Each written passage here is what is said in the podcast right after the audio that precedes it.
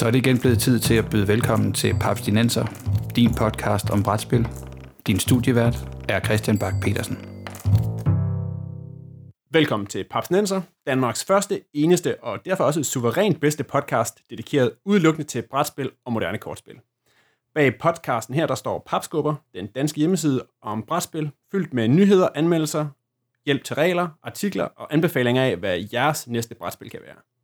Mit navn er Christian Bak petersen og vi har sendt Morten Greis på ferie, hvor vi dog øh, stadigvæk går ud fra, at han øh, skubber pap og rykker rundt med Meebles, ligesom han gør til hverdag. Men øh, vi har i hvert fald givet ham fri herfra.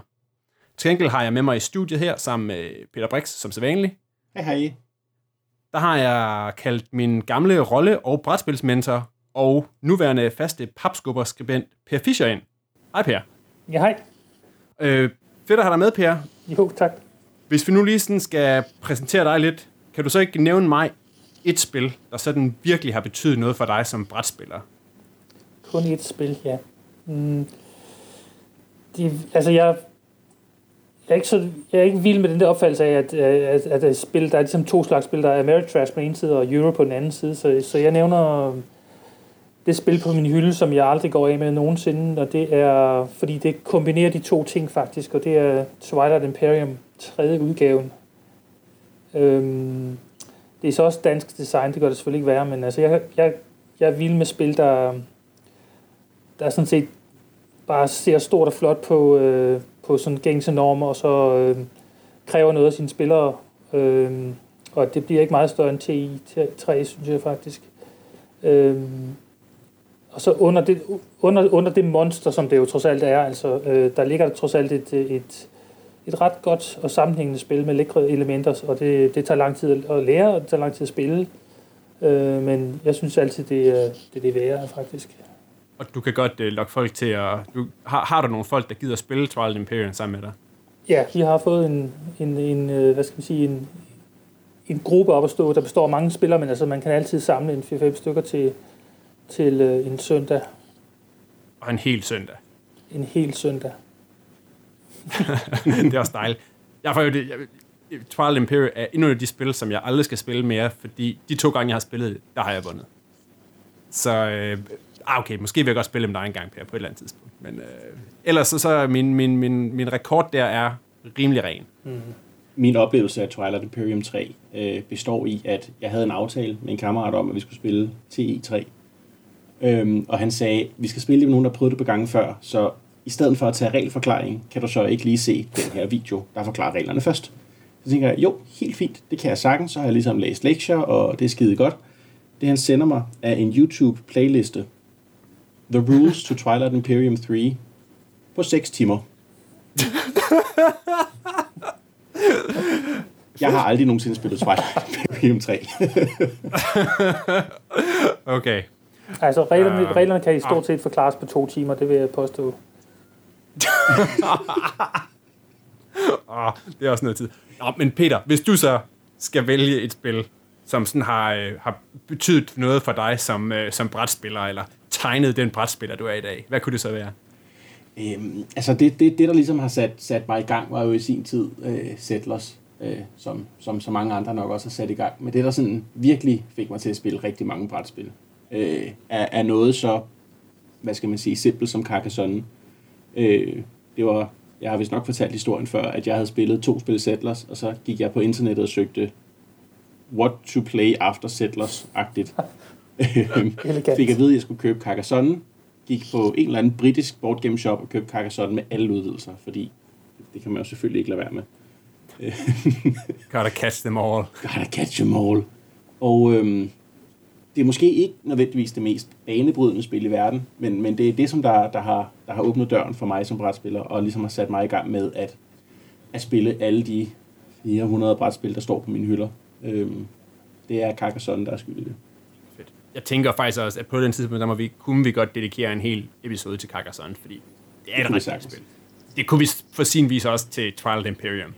Ja. Det kunne man sagelig. Det ville bare ja, være en episode på 17 timer. Ja, eller en, en, en, en, serie, en sæson med Twilight-episoder. det sjove er, fordi det, det spil, som sådan, jeg tænkte på, dengang jeg, jeg selv lige skulle overveje det her, det, det kan vi ikke bruge en hel episode på. Overhovedet. Det er sådan et, øh, et virkelig enkelt, enkelt spil, der hedder øh, Cave Troll, som i, kom i den, der hed, hedder det Fantasy Fights Silver, Silver Edition, eller Silver Series. eller Silver små- Line, tror jeg. Præcis, sådan små kække æsker, hvor man lige skal samle brættet af nogle papstykker, og så er det hele det er sådan nogle enkle papkomponenter. Men jeg kan bare huske, at det der spil, som både er sådan lidt, øh, lidt tilfældighed og lidt fantasy-tema, og samtidig også har sådan noget, noget area control i en dungeon og sådan noget, det tænkte jeg bare sådan, jeg havde spillet det, så gik vi bare ud og købte det, og så har jeg altså spillet det virkelig meget. Altså ikke, måske ikke så meget inden for de sidste sådan fem år, men lige sådan der i midten af nullerne, hvor jeg ellers spillede mest rollespil, der var det altså bare sådan et sikkert, man kunne altid lige smække en gang Cave Troll på. Øh, og sidenhen så har jeg faktisk gafflet en del, jeg tror jeg næsten har, har jeg 70, 75 procent af de der øh, Silverline-spil stående, og, og de fungerer sgu meget godt. Jeg ved, Peter, du er også øh, glad for Mutiny. Er det ikke også kommet med den serie? Jo, det mener jeg faktisk, det er. Også sådan, et, øh, en, sådan en lille, solid størrelse. Ja. Fedt. Øh, men i dag, i øh, Papsnenser, der skal vi øh, vende et nyt spil. Et, faktisk et spil, der ikke er kommet endnu, inden for en virkelig populær genre, når det kommer til brætspil. For hvis jeg nu siger Nyarlathotep, Shub-Niggurath og Relay, hvad siger du så, Per? Uh, så, så vælter der bølger af nostalgi over mig, tror jeg. Øh, Og tentakler. Og tentakler, ja. Jeg bliver, jeg bliver vel kastet tilbage til slutningen af 80'erne, hvor, øh, hvor i hvert fald for mit vedkommende, jeg opdagede øh, forfatteren H.P. Lovecraft via rollespillet Call of Cthulhu. Øh, og det var, altså, dengang blev det vores sådan go-to-rollespil, når vi skulle være nye medlemmer til vores øh, rollespilsklub, og det, det virkede hver gang. Øhm, så altså, for mig er det, er, er det nostalgi. Øhm, jeg tror, på en måde, så der, der er mange, der kommer ind, ind på Lovecraft via, via spil, og ikke via hans, hans værker, øh, vil jeg tro. øh, som, som, hvad skal man sige, hans produktion, øh, hans litterære produktion er jo amerikansk pulp horror fra, fra begyndelsen af 20. århundrede med sådan en, en solid understrøm af tidstypisk racisme, øh, er bedste eller, eller værste skuffe, alt efter hvor man står på det spektrum, men øh, jeg, jeg kan godt lide kildematerialet egentlig, især har de, han har skrevet nogle meget små, korte og ofte ufuldendte historier, dem, dem holder jeg meget af. Så hvis man så spoler frem til i dag, så kan man sige, dengang synes vi jo, at, at Lovecraft var obskur og nørdet. Øh, nu er det jo blevet mainstream faktisk, øh, ikke mindst inden for spil, så ja, hvis man kaster en sten i en spilforretning, øh, det, skal, det skal man aldrig gøre selvfølgelig. Jeg mener en fik, fiktiv sten. Morten ja. bliver vred. Øh, hvis man kaster en fiktiv sten, så tror jeg at chancen for, at man rammer et, et, øh, et spil med Cthulhu-smag, den er ret stor. Ja, man kan sige, øh, jeg, inden den udsendelse, der tjekkede jeg lige op på, øh, på øh, hvad der var sådan på vej af Lovecraft-ting, og hvad man kunne forvente på, på S'en her til den, den kommende spilmesse. Og der er i hvert fald en, en 4, 5, 6 spil på beding med Lovecraft-tema, og som er inspireret af hans mytologi med de her øh, kæmpe store monstre, kosmiske guder og øh, stakkels puny humans, der skal, der skal kæmpe, kæmpe den redde verden. Og et af de her spil er dansk. Det hedder Madness at Midnight, og er som øh, Fuck of Love og Among Nobles, som vi har snakket om i tidligere episoder, udsprunget af brætspilskonkurrence på festival. Dengang så er det brætspilsdesigneren Mads Brynum, som er klar med en Kickstarter på spillet, og det er han da med øh, et amerikansk forlag i ryggen, og med Richard Lornius som meddesigner. Richard Lornius, han er jo blandt andet kendt som øh, bagmanden for den helt store, det helt store flagskib inden for Cthulhu-spil, nemlig det spil, der hedder Arkham Horror. Inden Kickstarter-kampagnen den startede, der ringede jeg til Mads, det gjorde jeg sådan her midt i maj, og snakkede om spillet, og snakkede om spildesign, og øh, om, sin, hans, om at være fascineret af monstre med uudtalelige navne.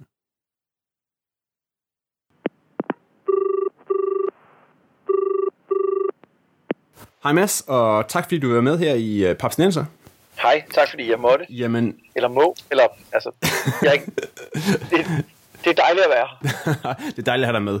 Mads, jeg skal først høre, hvad er det med dig og så H.P. Lovecraft og Cthulhu-mytologien, som, øh, som, som gør, at du er øh, i den grad fanget af den? Altså, der, der er jo... Øh, for det første er der noget med hele emnet, som jeg synes er helt fantastisk. Og det startede allerede... Altså, jeg har jo spillet Call of Cthulhu. Det har været nogle af mine bedste rollespilsoplevelser, da jeg sådan var var øh, i de ældste klasser i folkeskolen, og, og man sad der sent om natten med vennerne og blev, blev altså skræmt af det her rollespil.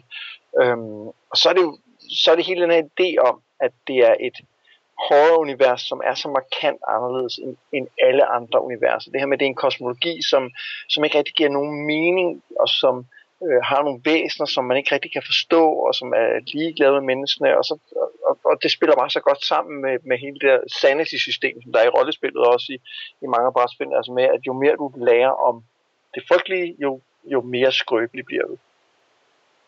Og så er der den rent praktiske ting, som er, at øh, det er public domain. og det skal, man, det skal man ikke underkende, fordi det betyder, at man som spilskaber eller som forfatter, eller nu er, så kan man faktisk tage det her rige univers og bruge det til noget. Og bruge det til noget også, hvis man nu får lyst til at kommercialisere det på et tidspunkt. Øh, og det er jo også fuldstændig i tråd med, med Lovecrafts ånd. Altså han, han altså opfordrer jo andre forfattere til at skrive videre på sin historie, for eksempel, og, og opdigte og videreudvikle det her univers. Ja, ja. Så jeg gør den god som vildt. det, er, det, lyder, det lyder rimelig, fordi ja, det er rigtigt. Altså Lovecraft, det er jo, altså, der er jo stadig folk, der, der skriver og bruger den mytologi i bøger, i rollespil, og ja, og ikke mindst i brætspil. Og du har jo et brætspil på ja. beding. Og Mads, vil du fortælle yeah. mig en lille smule om Midnight, Madness at Midnight? Ja, det vil jeg. Øh, det er sådan, helt grundlæggende er det Arkham Horror bindt på hovedet. Altså at man i stedet for at være de her øh, søde, øh, rare investigatorer, som vil redde verden, så er man de onde kultister, som slås om, hvem der først kan fremmane deres øh, elder being, og så få det hele til at gå under og blive spist først, eller hvad der nu sker, hvis man er de heldige, der, der lykkes med det. Okay, så... Og det vil sige, det er meget ligesom i, i Arkham, altså det foregår i Arkham, man går rundt i Arkham og gør ting på forskellige steder, og, øh, og på den måde får man så man får så victory points, men, men altså ideen er ligesom, at man kommer tættere og tættere på at have opfyldt de ceremonier eller de plots, der gør, at man kan fremmane den her onde, onde øh, ting. Så i stedet for at man... Så det er sådan, så det er sådan grundpitlet. Så i stedet for at dreje om hjørnet, og så pludselig står der en Shoggoth, eller du går på biblioteket for at, at finde, finde uh, Necronomicon, så drejer du om hjørnet, og så står der nogle, nogle onde investigators, eller også bryder du ind på, på, øh, på universitetet. Ja, og så har du din egen chokker med, og Jamen, det kan også være, at du møder de andre kultister, som så vil prøve at stoppe dig, fordi at de egentlig hellere vil have den, den Necronomicon eller, eller andet. Så man, man kan også slås med hinanden, altså selvfølgelig om at, om at dominere de her forskellige locations. Ah. Så det er meget det spillet handler om, at, at have, have overmagten de vigtige steder i Arkham. Okay. Og finde de ting, der gør, at man kan få øh, overmagten. Okay. Og så er der selvfølgelig investigator, og, og de kan også vinde nu. Altså man kan risikere, at øh, investigatorerne får, får øh, sådan, sealet nok gates fuldstændig ligesom i Arkham til, at, øh, at uh, The Feds kommer og raider byen, og så er det den, der har færrest point, der vinder. Fordi en kult har ligesom sluppet under radaren og, øh, og klarer sig så bedst. Okay. Lever til at slås en anden Jeg skulle sige, det kan, kan næste gang det bliver fuldmåne, så kan de, kan de drage ja, ud. så er de på igen. Ja. okay. Øh, hvilken type spil, hvis man nu skal sådan snakke genre og stil, er det, vil, vil du beskrive spillet som værende? Altså, det, vi er klart over i, i den mere Ameritrashy øh, genre. Øh, men når det er sagt, så har det nogle elementer af noget, som er, altså det har sådan lidt worker placement øh, ting med, at man har sådan nogle action-terninger, man bruger til at øh, aktivere de forskellige områder af Arkham og spærre så for, at de andre kan gøre det. Øh, og det har sådan lidt area control, men man skal være rundt op og, øh, og have, have dominans på de forskellige locations osv. Men, men samtidig er der altså også tonsvis af terninger, øh, også øh, når man slås, og, øh, og det gælder også om at, at, at være heldig at trække de rigtige kort osv. Okay, og hvor avanceret et spil vil du sige, det er sådan for, for folk, netop hvis man siger øh, standard, øh, du kender Carcassonne, eller du kender Arkham Horror? Ja, det, det er helt sikkert et, et gamers game, men samtidig øh, vil jeg sige, min, min egen erfaring er, at det reelt kan forklares på 10 minutter. Altså, så er man faktisk i gang. Det er ikke, det er ikke pral. Det er rigtigt. der er nogle hvor man siger, det kan blive som 10 minutter, og så sidder man halvanden time senere og siger, hvordan var det, vi tog første tur? Altså, det, det er faktisk rimelig, rimelig let at gå i gang med at øh, spille. Okay, og fordi der også er en, en grad af tilfældighed, så er det også øh, det er ikke sådan noget, hvor man, man bliver man kan godt vinde første spil, selvom man er op mod nogle øh, folk, der, er, der er, har prøvet det før. Ja, ja, sagtens. Også fordi det, er, det handler meget om at kunne hvad skal man sige, aflæse situationen og sige, okay, når der ligger de her plots, man trækker tilfældigt nogle plots, så man siger, at de her plots peger i retning af, det kunne være godt at have for eksempel øh, Miskatonic og, og, og dominere den location. Men jeg har også en ceremoni, som min egen spiller, der siger, at jeg måske gerne vil op og have fat i den location, der hedder The Black Lodge, eller måske vil jeg gerne slås for at nogle ihjel, det kan give mig point eller andet. Så man har hele tiden sådan nogle, nogle ting at gå efter, og kan, kan aflægge sig board state og sige, om det er her, jeg skal hen, eller, eller også kan man bare sige, hey, jeg kunne godt tænke mig at komme op og få nogle, noget fedt udstyr, så jeg stiller mig bare her og sørger for at få det eller noget. Og i forhold til, øh, du, øh, du nævnte tidligere det der med, at, at, at sindsyn jo er en, er en vigtig del af, af det. Har jeg ret i, at, at man også kan få nogle virkelig gale kultister til sidst, og det, er ikke altid er, det gør det ikke altid nemmere? Ja, altså det hele, det sådan et, et kernekoncept i spillet er, at man har de her action-terninger, som man bruger til at bevæge sine kultister, man bruger dem til at starte slåskampe og til at bruge locations til at få spells eller, eller trække udstyr, eller hvad man nu gør. Og dem må man slå om i løbet af runden for at få noget bedre. Og hver gang man slår dem om, så får man en madness, og man kan også få madness af andre ting, som ligesom skal vise kultens madness. Ah. Og når man har for meget madness, så kan man ikke slå sine terninger om, og det gør jo så rent konkret, at, at det bliver sværere for kultisterne til at gøre lige præcis det, man gerne vil have dem til. Og så kan det godt være, at man regner med, at man skal flytte en masse rundt på brættet, men man har kun slået slås, og så må man jo gå ud og slås med nogen, fordi det er ligesom den mulighed, der er tilbage. Ah, okay. Det, øh, det lyder meget spændende. Øh, Ja, så bliver man selvfølgelig nødt til at sende den ned på, øh, på sanatoriet for at øh, få sine rerolls tilbage igen. lige køle lidt ned. Okay. Men Mads, det her spil, det har jo været under noget, undervejs noget tid, fordi jeg, kan, jeg har jo spillet en tidligere udgave af det for, hvad er det, to-tre år siden, at du havde det med på. Jamen, det er to år siden på festival, tror jeg, det var med, ikke? Okay, og der var det med i konkurrencen. Jo, det skal nok passe. Og der var det med i konkurrencen der. Ja. Og dengang, der hed det jo også noget andet. Der hed det... Øh, Col- Ja, der hedder det Calls of Arkham.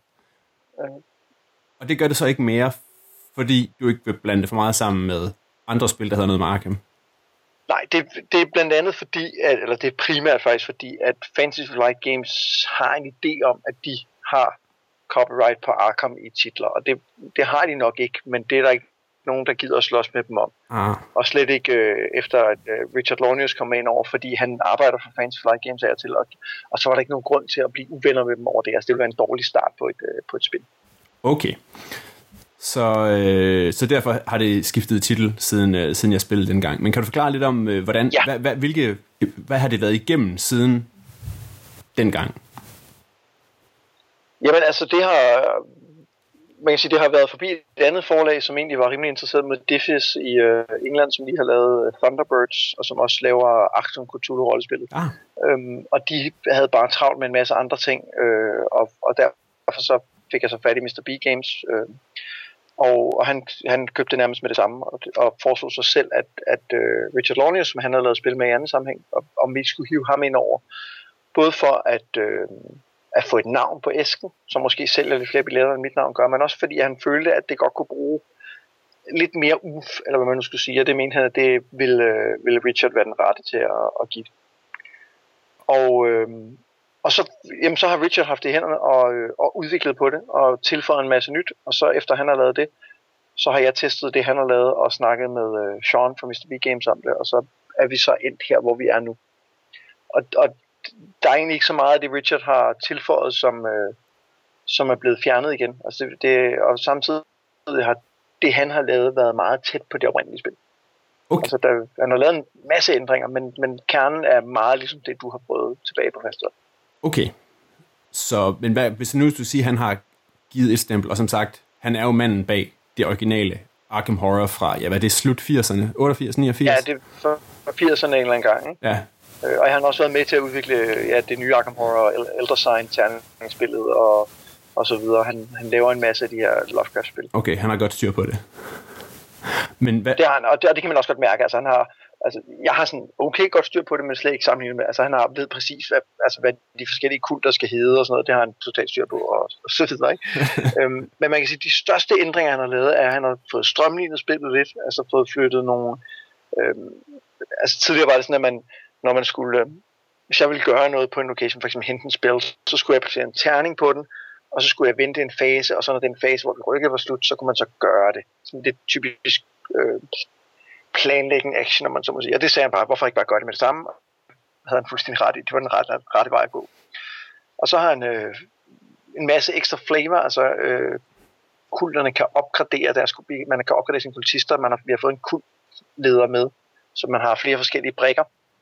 Øh, han har hævet antallet af kultister, hver spiller har, hvilket gør spillet meget mere, mere dynamisk, og det er bare sådan en ting, som jeg slet ikke havde overvejet, fordi om det fungerede godt med, var det 6 eller 7, vi havde oprindeligt.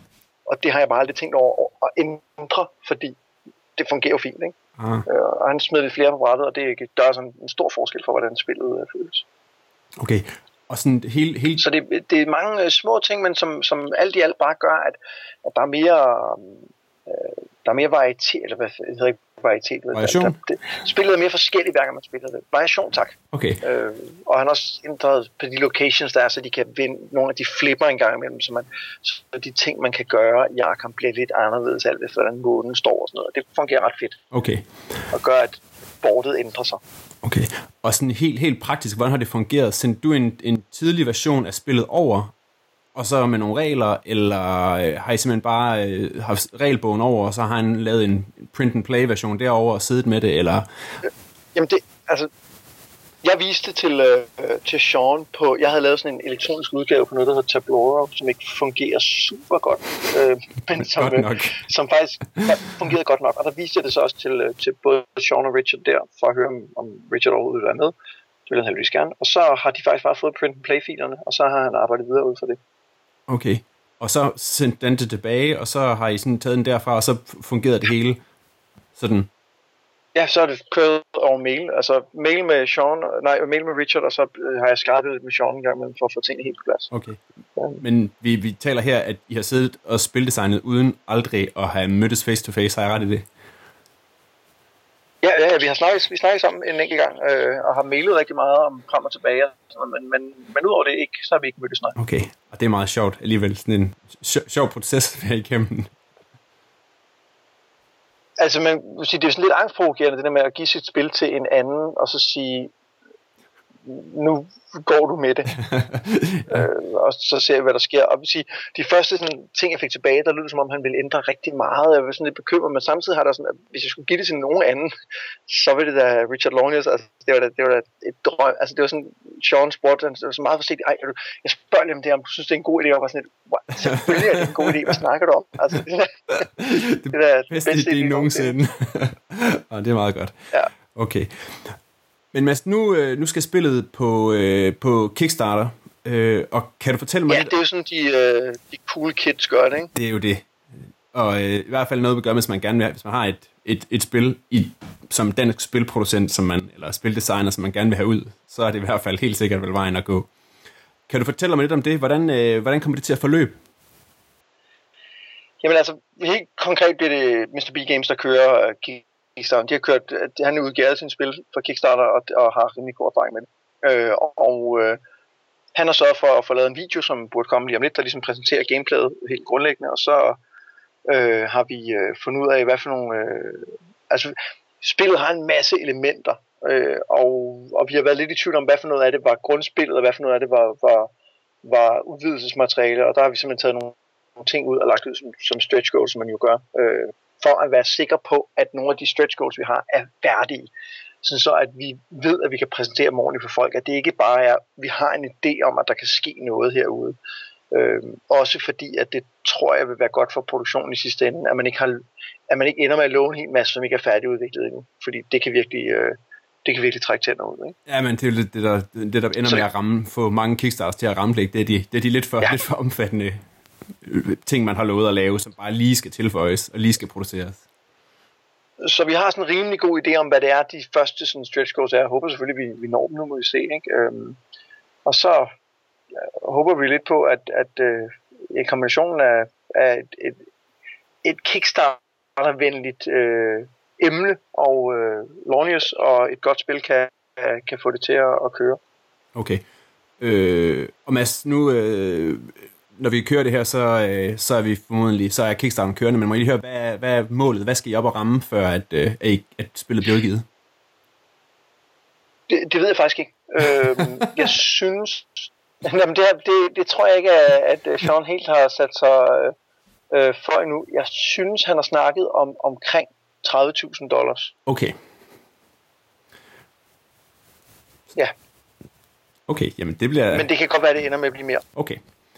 Øh, Og hvis vi nu siger, at øh, gå ud fra, at det mål bliver ramt, hvad er planen så med spillet bagefter? At øh, har I sådan noget, noget S'en i? Er der noget udvidelse? Er der noget distribution, der allerede skal op, og du, der allerede er blevet snakket om, når nu at der faktisk er et, et brætspilsforlag? Altså, som, det, som planen er nu, så øh, håber vi på, at hvis det lykkes, så er spillet klar til øh, de trade shows, der ligger her i, øh, i øh, marts stykker. Altså for eksempel Gamma Trade Show, øh, hvor at Sean også var overvist den første prototype frem her i år. Øhm, og der er helt sikkert, altså der er tænkt udvidelser allerede, de er glade nu, men de har tænkt, og det har været en af de ting, som, som øh, Richard har været meget ops på, at han kunne godt tænke sig at, at lave et spil, der bliver ved med at, at blive, altså som han, han sagde, som han sagde det, da vi snakkede sammen, han synes, det var, han havde kigget på det, han synes, det var et rigtig godt spil, og det kunne, det kunne der måske godt sælge nogle tusind eksemplarer, men han kunne godt tænke sig, at der blev ved med at sælge nogle tusind eksemplarer, og det, det synes jeg jo lød som en god idé. Ja, altid også. Okay, og det er spændende. Øh, og hvad, ja, jamen selvfølgelig så, øh, så er det så noget med, med flere kulter og sådan noget, men de er måske ikke, øh, ikke begyndt at kaste over endnu. Flere, øh, flere kult, helt sikkert. Altså, øh, vi, vi, snakker, vi snakker rigtig meget, men der er fire fraktioner lige nu i spillet. Vi snakker rigtig meget om, vi godt kunne tænke os at have den femte med. Øh, og selvfølgelig også eventuelt lave spillet større, så man kan spille fem på en gang. Det er oplagt at øh, lave nye locations i Arkham, eller ligesom i Arkham Horror, tage en ny by med. Se, hvad sker der, hvis man også skal tage sig Infamous, eller hvad, altså, hvad, hvad, hvad giver det i spillet, at man har den mulighed, og så videre, ikke? Okay, um, så vi igen, så vi holder os stadigvæk til noget, der ligger øh, sådan meget hen ad Arkham, bare vendt på hovedet. Ja, yeah, if it ain't broke. I'm, det, Jamen, det hænger sammen med Arkham Horror er, er et af mine absolutte yndlingsspil. Jeg, jeg elsker det, jeg elsker den der fornemmelse af at være i en rigtig by. Øh, og jeg kan huske det, da, da jeg spillede meget, hvor de der udvidelser med en ny by kom. Det var sådan helt magisk, fordi hver eneste, hver by havde sin egen flavor og føltes ny. Altså når Kingsport er meget forskellig, både i, i look og i fornemmelsen i forhold til Innsmouth for eksempel, og de nye ting, der kom med den udvidelse. Og det synes jeg er ret fedt, og det kunne jeg godt tænke mig, hvis man kunne øh, hvis I kopierer, man altså bliver inspireret af det der med at, at lave udvidelser, som, som, som giver sin egen unikke historie til spillet. Det kan jeg rigtig godt lide. Okay. Det lyder, øh, det lyder, det lyder fedt. Vil du være, Mads? Øh, tak skal du have, fordi du vil øh, fortælle lidt om øh, Madness at Midnight. Selvfølgelig vil jeg det. Og øh, Papstenser, vi vil krydse fingre for, øh, for at, at øh, kampagnen kører rigtig godt, og vi lægger selvfølgelig et link ud til, øh, til kampagnen på papskubber.dk. Sådan. Yes. Tak skal du have, Mads, og øh, må, må stjernerne stå rigtigt. Det, det håber jeg meget.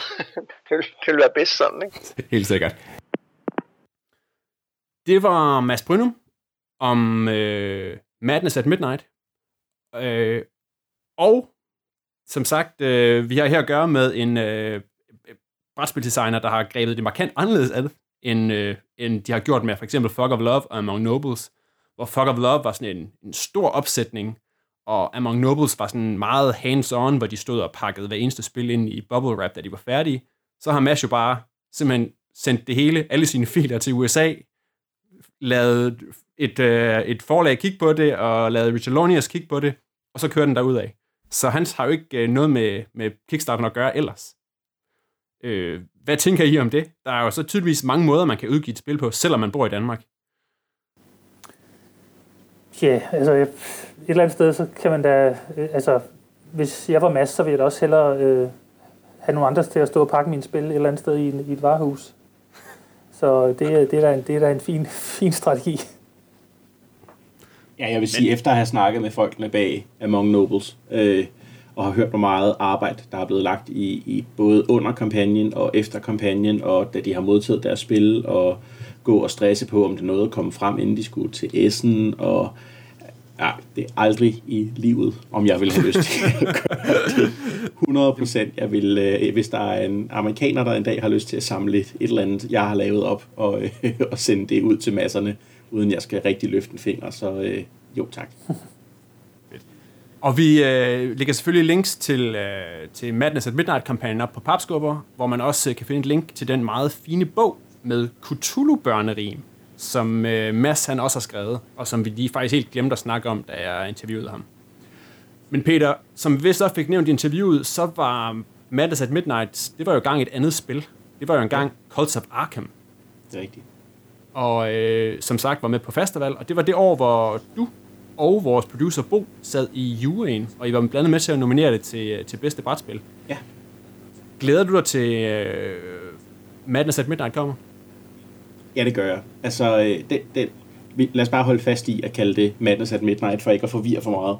Øh, men, men, men altså, da jeg sad og spillede Madness dengang, øh, så sad jeg ligesom med, med tanken, øh, som også jeg har snakket med, med vores producer Bo om øh, siden, at hvis der er et spil, som jeg følte, jeg ville kunne gå ned og købe i butikken allerede der, altså af dem, der ligesom var i truppen, så var det øh, enten Mastersmith, der blev nomineret samme år, eller også så var det Calls of Arkham.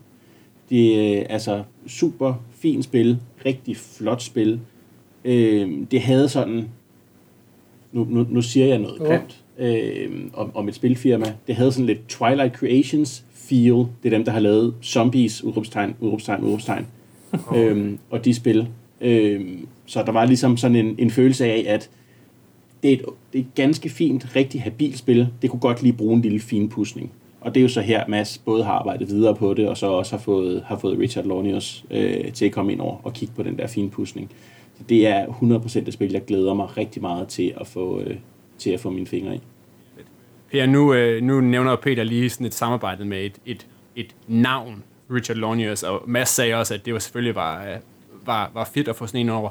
Tænker du, at det er sådan noget, der kan, kan sende sådan en Kickstarter afsted? Er der, er, er der papstjerner, der er så store, at øh, de sælger spil alene på navne?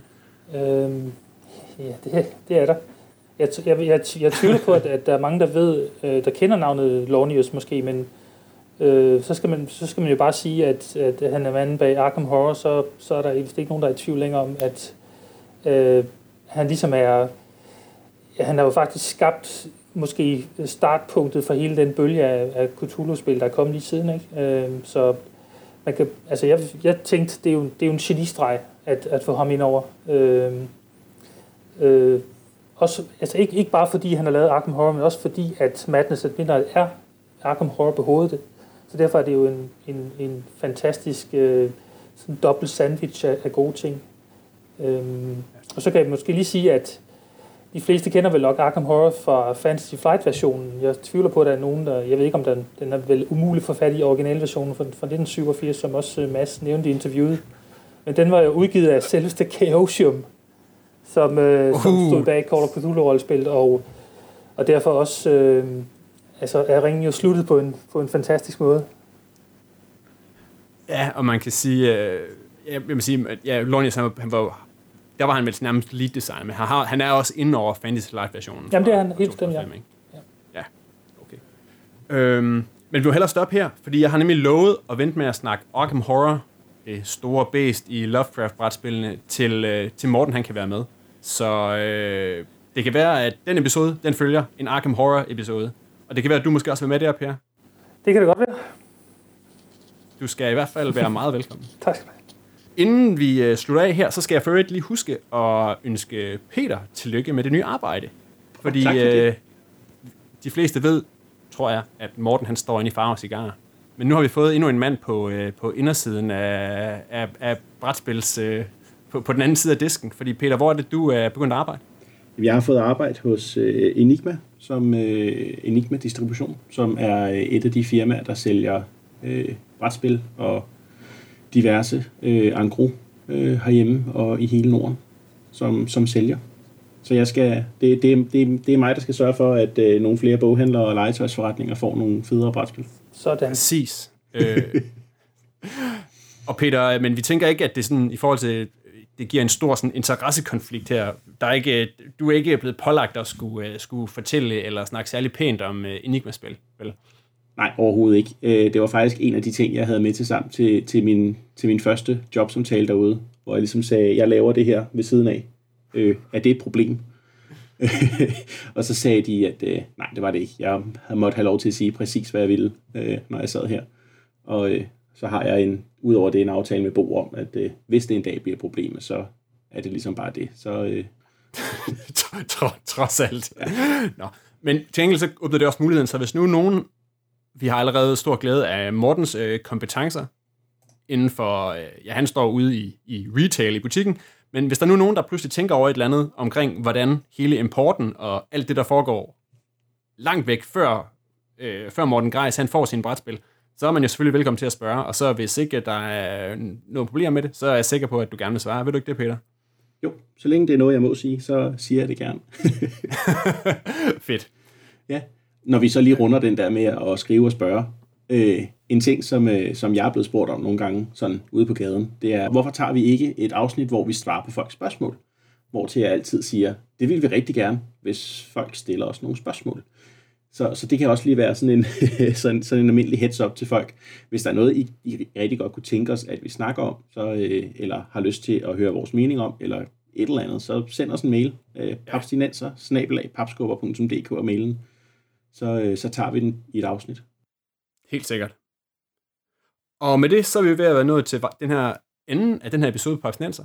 Vi har snakket Madness at Midnight og en lille smule om Arkham Horror. Find links til spil og kampagnen på papskubber.dk-podcast, hvor øh, der, er, ja, der er links til det hele derinde. Det var alt for denne gang. Sammen med mig i Papsnenser-studiet sad Peter Brix og Per Fischer. Papsnenser er produceret af Bo Jørgensen og Christian Beckmann. Jeg hedder Christian Bak petersen og på vegne af Papsnenser er der ikke andet at sige end, at vi snakkes ved, når the stars are right.